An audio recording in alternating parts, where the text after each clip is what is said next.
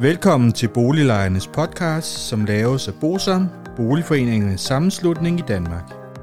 Bosam er en engageret og aktiv lejerorganisation, som har specialiseret sig i at bistå og rådgive beboerorganisationer i private udlejningsejendomme og afdelingsbestyrelser i almen boligejendomme.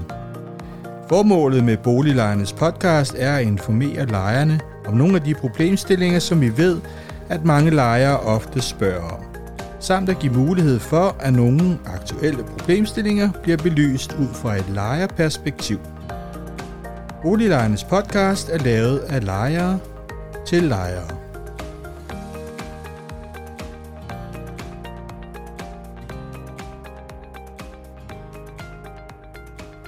Velkommen til Boliglejernes podcast. Mit navn er René Sur, og jeg arbejder i Bosom. I dag skal vi have et afsnit om, hvordan man læser vedligeholdelsesregnskabet. Og grunden til, at vi skal have det, det er fordi, at vi får en del henvendelser fra lejere, som har svært ved at forstå vedligeholdelsesregnskabet.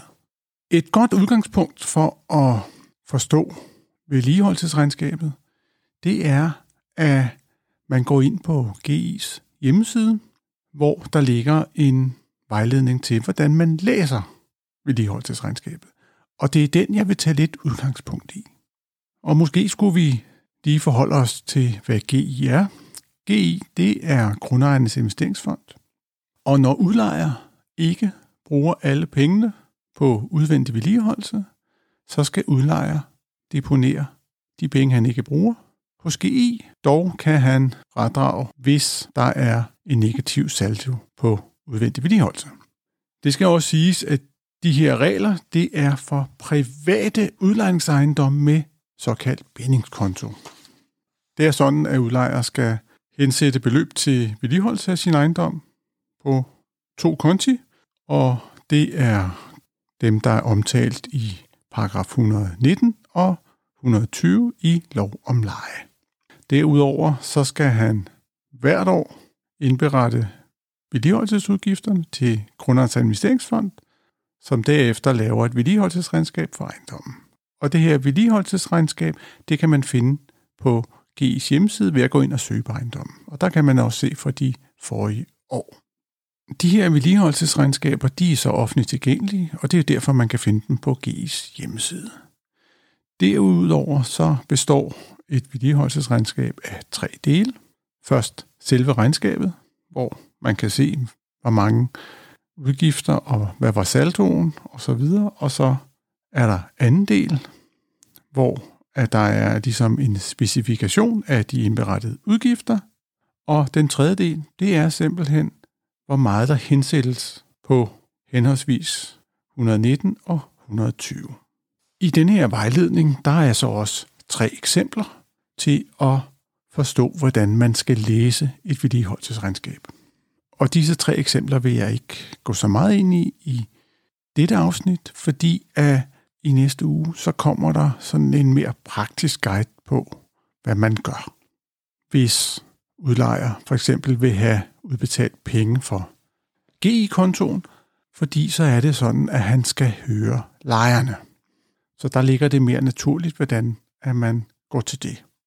Dog er det vigtigt, at man her forholder sig en lille smule til, at forstå, hvad er udvendig vedligeholdelse. Og der er det sådan, at GI de har simpelthen også en vejledning til, hvad der er en vedligeholdelsesudgift. Og den ligger også på GI's hjemmeside, og den kan man gå ind og hente. Og den er ganske udførlig, hvor man kan gå ind og se eksempler på vedligeholdelsesudgifter og hvad der er forbedring. Fordi udgangspunktet er selvfølgelig, at det er vedligeholdelsesudgifter, der skal medtages i vedligeholdelsesregnskabet.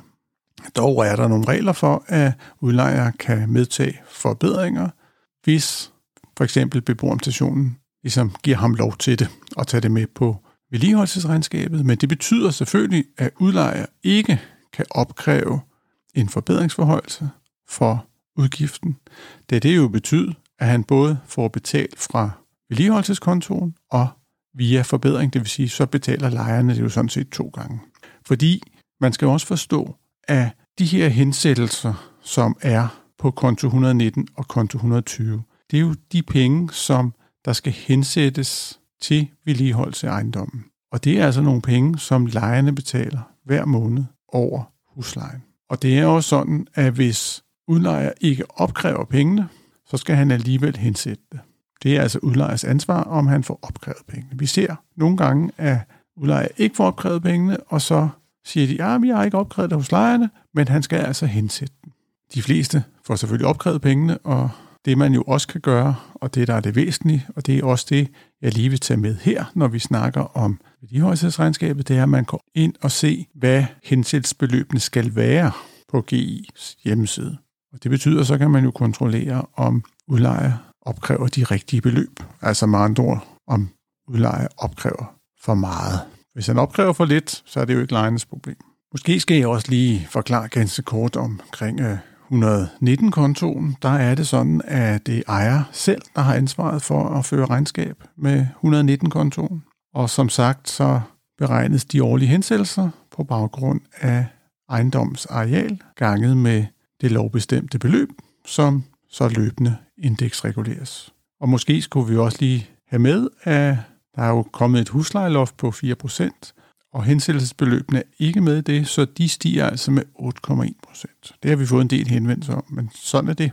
Hvis vi forholder os til 120-kontoen, så er det GI, der har ansvaret for at føre regnskab med denne konto, og så sørge for, at det er de korrekte indudbetalinger på kontoen. Og det er også sådan, at udlejer skal først bruge af 119-kontoen, før at han må få fingrene i 120-kontoen. Igen er det sådan, at man tager udgangspunkt i arealet, og så ganger man med den lovbestemte sats, som også her indeksreguleres.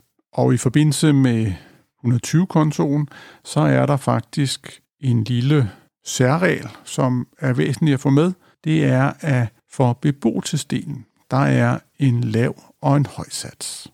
Og det er sådan, at hvis lejer har overtaget en del af ejers udvendige vedligeholdelsespligt, så skal lejer selvfølgelig ikke betale den høje sats, men en lavere sats. Den mulighed er der nemlig i de gamle lejekontrakter. Og når vi siger gamle i den her forbindelse, så snakker vi om lejekontrakter, der er indgået før 1. juli 2015. Det betyder så også, at hvis lejekontrakten er indgået efter den 1. juli 2015, så skal der altid hensættes efter den høje sats. Mens vi nogle gange er ved selve reglerne, så findes det i lejeloven 119 og 120. Der findes selve reglerne, og med hensyn til fradrag og udbetaling fra den udvendige vedligeholdelse, så findes det i paragraf 121 og 22. Så har vi det på plads. Som sagt, så er det sådan, at i næste uges afsnit, så vil jeg komme ind på et praktisk eksempel, og det betyder, at det måske bliver lidt nemmere at forstå.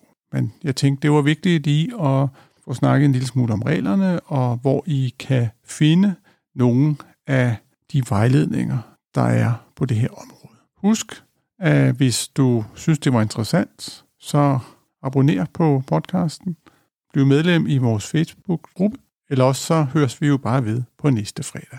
Hej hej. Hvis du synes om Boliglejernes podcast, vil vi blive rigtig glade, hvis du deler episoden med dine venner, og måske giver os en anmeldelse og nogle stjerner i iTunes, så vi derved kan komme ud til mange flere lyttere. Oplysningerne i denne podcast er udtryk for vores opfattelse af retsstillingen på nuværende tidspunkt. Men husk, at retsstillingen kan have ændret sig, når du hører denne podcast, da der kan være kommet ny lovgivning eller praksis på området. Den videre er vigtigt at være opmærksom på, at gennemgangen i denne podcast alene har været overordnet for at give et overblik og derfor ikke kan regnes for en udtømmende gennemgang af emnet.